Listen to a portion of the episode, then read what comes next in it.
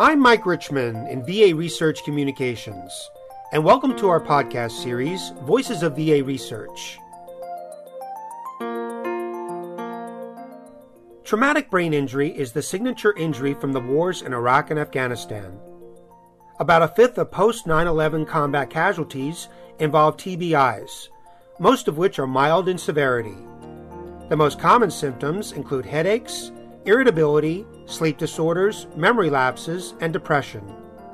But Iraq and Afghanistan vets with a history of multiple TBIs versus none are at much greater risk for considering suicide. That's according to a new VA study. It says veterans in this cohort are about twice as likely to report recent suicidal ideation, which the study defines as suicidal thoughts over the past week, compared with vets with one TBI or none at all. Dr. Robert Shura, a neuropsychologist at the W.G. Bill Hefner VA Medical Center in North Carolina, led the study. He joins me now on Voices of VA Research. Dr. Shura, welcome to Voices of VA Research. Your study on traumatic brain injury in relation to suicidal thoughts is fascinating. This is a critical topic with suicide prevention being VA's number one clinical priority. So, very happy to have you on the show. Uh, thank you for having me, Mike. Sure. So let me start by asking simply what influenced you to pursue this research topic? So this was a study that was funded by the VISN 6 Mental Illness Research Education and Clinical Center. Um, and uh, it's one of VA's kind of multi-site VISN level translational mental health research centers. And this was uh, this data came out of our post-deployment mental health study which is one of the most comprehensive studies of its kind on Iraq and Afghanistan veterans. And so, what that study entails, we have several thousand veterans who completed it, and each veteran would come in for several hours and fill out a number of different questionnaires, and then we do some structured interviews on psychiatric diagnoses as well as TBI history with them. So, this study is very uh, kind of in line with the the, the goal and the mission of uh, our MIRECC, which is post-deployment mental health. In relation, there was a couple of more recent studies that were uh, examining the uh, kind of the relationship between you know history of head injury and suicide. Uh, one of them was a 2013 study that was completed in uh, JAMA Psychiatry. So when we saw some of those recent studies and we were starting to think about how can we kind of contribute to this uh, using our post-deployment mental health study, we reached out to the VISN 19 MIRECC, which focuses on suicide and suicide prevention, and we were able to do a collaborative study using both of our uh, our resources, and uh, that's kind of what prompted the pursuit of uh, this paper. Mm, very, very interesting. So, how did you conclude that post 9 11 veterans with a history of repeated TBIs are at much greater risk for considering suicide?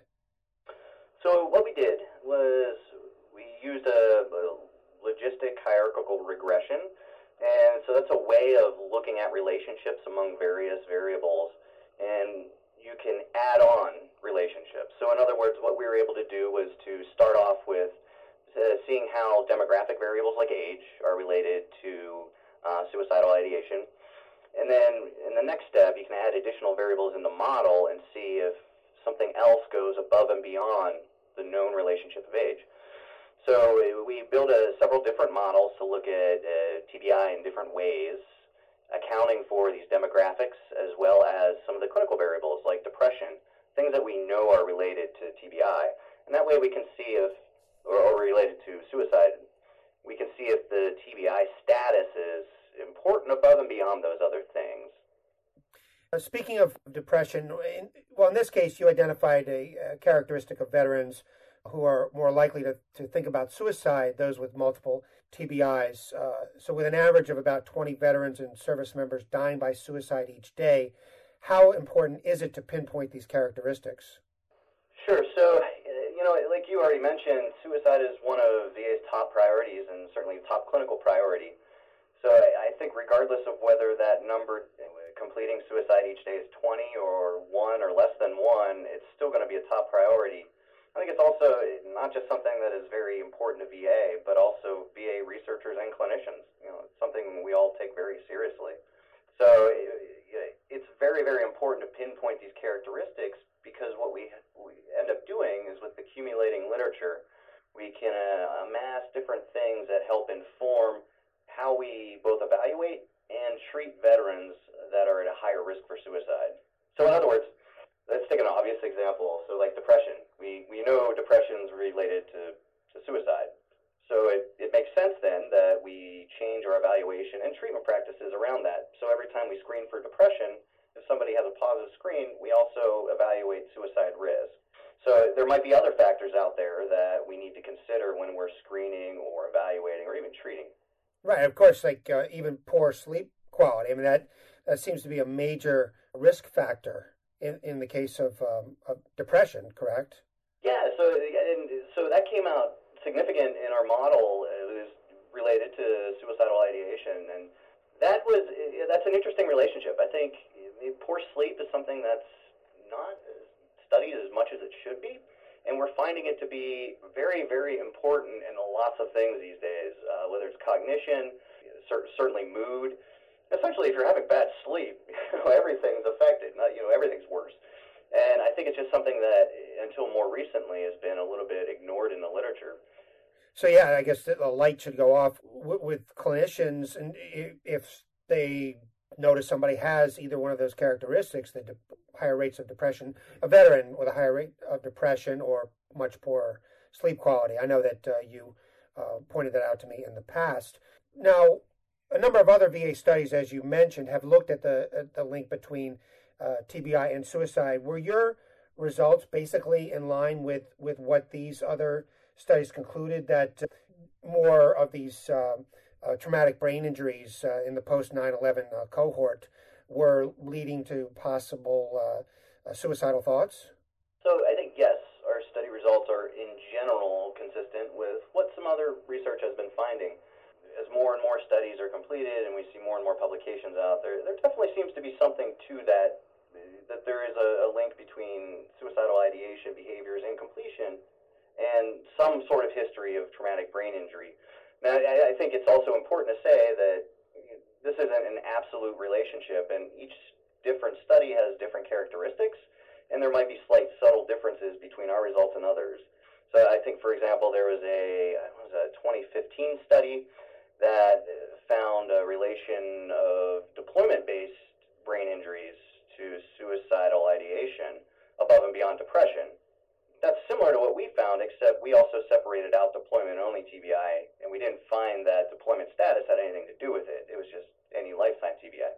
So there may be subtle things that are a little bit different between our study outcomes and, and, and other studies, but I think by and large we're uh, converging that there is some sort of relationship here. I don't remember if your, your study touched on this, but what about the uh, the level of the traumatic brain injury? Uh, if there's one traumatic, uh, one TBI or multiple TBIs, but the the level, magnitude, the power of the of the traumatic brain injury, uh, and the and the um, seriousness of the injury itself. Could that have? How would that play into influencing somebody to have possible suicidal thoughts? Yeah, so interestingly, we, we did do a follow up analysis and we modeled in the severity. So we typically, in the, the way VA and DoD uses the criteria for defining TBI, we can separate out severity into mild, moderate, and severe. It's based on a number of different variables, such as time on uh, somebody may be knocked unconscious, or um, the time after the event where they're not able to have new memories. And when we modeled that, we didn't find a significant effect. So that, that's interesting, right? So if, for example, this is related to something organic, then we would expect a dose effect, so that the more the more injury to the brain, we would expect more ideation or, or suicidal behaviors or those kinds of things but we didn't see that. Yeah, that, that is very interesting that, that you didn't make that correlation because you, you would think that the you know right with the greater severity that just on the surface it would seem that uh, those uh, suicidal thoughts may be even more likely. One way of thinking about it too, given that, that's where I'm, I'm thinking. I complete my my own opinion here is that a lot of that effect be, underneath the relationship between suicidal ideation and TBI is probably not related to any organic damage per se, it might be related to some other situational factors, right? Those with multiple TBIs are uh, have histories that are more likely to lead them to being at a higher risk for thinking about suicide. If that makes sense. Absolutely. So, what what do you see as the future with this uh, aspect of uh, this this part of the topic? You know, suicide in itself is a huge topic within VA. Like I mentioned earlier, the top clinical priority for VA. But so, what do you see uh, as the future with this segment of the um, of that topic itself? The relationship between the traumatic brain injuries and uh, potential suicidal thoughts. Well, I guess there's a lot of things still left unanswered. So some of the things we weren't able to evaluate, for example, are when we're having multiple injuries, is there a, a larger dose effect? You know, some of these folks are having you know, dozens of injuries versus just having two. Another you know variable that future research could be kind of looking into is what about the time between injuries? You know, does it make a difference if you had a a, a concussion on one day and then two more the next day? Uh, you know, having three is that very different than having three across your lifetime? I think those, are some of the variables that I, I think some of the future research needs to look into, as well as any influence of blast injury. So yeah, I'm, I'm sure you're aware of some of the Iraq, Afghanistan veterans. Uh, injuries are very unique compared to civilians, in that the use of uh, you know IEDs, mortars, and other explosive devices in the combat theater lead to that blast type exposure.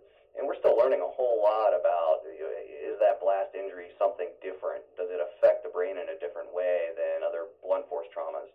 Right, right. It's, it just makes me cringe thinking these uh, soldiers in, in combat situations are undergoing multiple uh, experiencing multiple roadside bombs. You just it's hard to fathom what what that does to the brain. It's very very serious. Obviously, uh, with the uh, greater amount of research that, that you said needs to be done, we're destined to see more studies by uh, you and your colleagues, and, and we look forward to that.